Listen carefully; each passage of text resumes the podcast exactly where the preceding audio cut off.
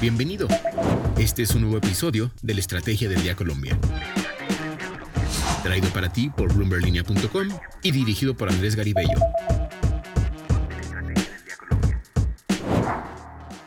Es jueves y hoy vamos a hablar sobre los nuevos detalles que se conocen sobre la reforma tributaria que podría traer nuevos impuestos a empresas como Netflix y Uber. Además, vamos a conversar sobre los resultados históricos de Ecopetrol, las nuevas proyecciones que entregó el Banco de la República y el renacer de los rendimientos que ofrecen los C D T.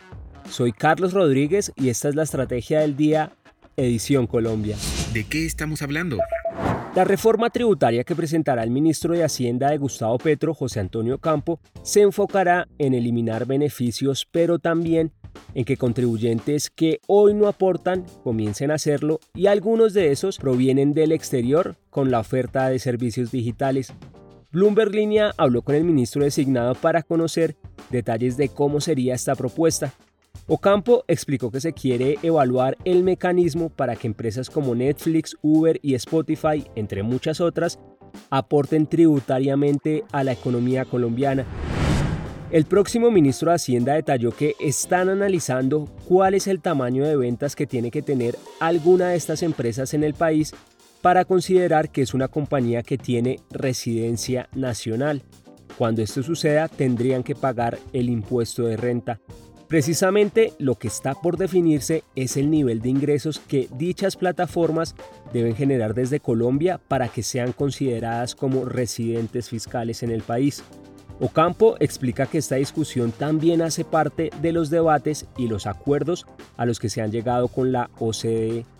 Recordemos que este segmento de la economía trató de grabarse en la fallida reforma del dos mil veintiuno que lideró el entonces ministro Alberto Carrasquilla.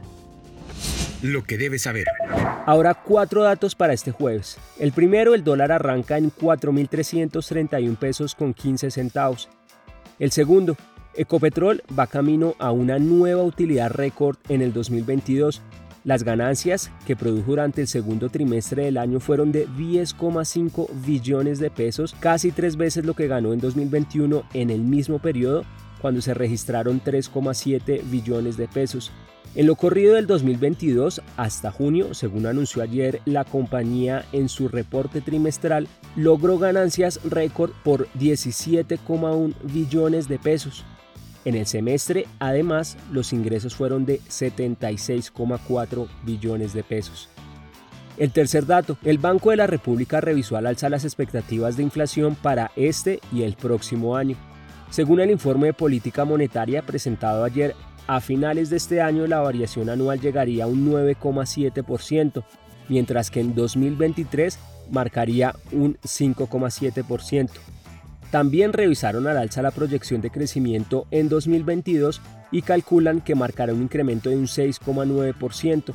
Para dos mil veintitrés, sin embargo, la revisión fue a la baja y el crecimiento estaría sobre un uno coma uno por ciento. Incluso el rango de estimación se encuentra entre un menos dos por ciento y un tres coma ocho por ciento.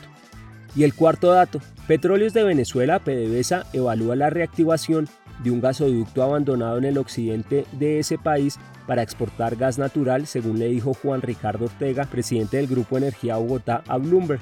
La estatal petrolera venezolana espera reactivar un gasoducto de doscientos veinticuatro kilómetros que conecta los campos de gas venezolanos con el noreste de Colombia, según dijo Ortega. Línea de inversión.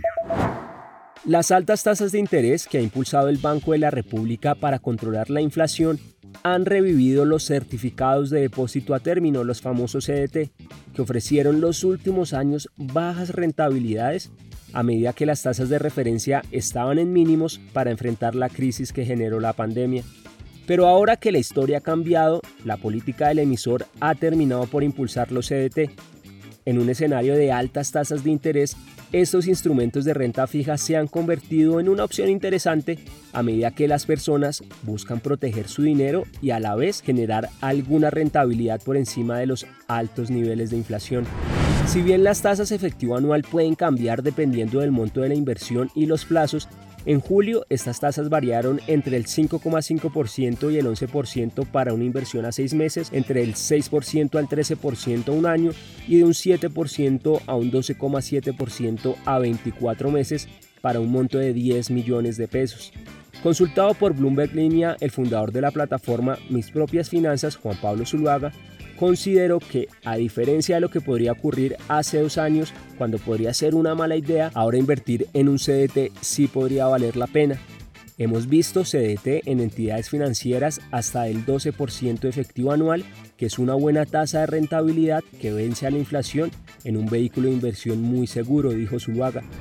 También hablamos con José Luis López, director ejecutivo de Finerio Connect, quien recomendó tener en cuenta la institución a la que se acude, ya que se requiere que sea confiable para que el riesgo sea bajo, la tasa de interés que se ofrece, pues en algunos casos no logra compensar la inflación, y revisar si se cobra alguna comisión oculta o alguna tasa por manejo que al final bajen los rendimientos. Para Juliana Matiz, de Investopi, lo más importante a la hora de escoger un C D T es tener claro el plazo y entender las multas por terminar el contrato antes de lo previsto. Para seguir al tanto de lo que pase con la economía y los negocios, los invito a que visiten bloomberg línea punto com y a seguir nuestras redes sociales. Suscríbanse a este podcast y regístrense a nuestra newsletter diaria Línea de Llegada para conocer el cierre de los mercados. No olviden que acá está la información independiente que une a América Latina. Nos escuchamos mañana.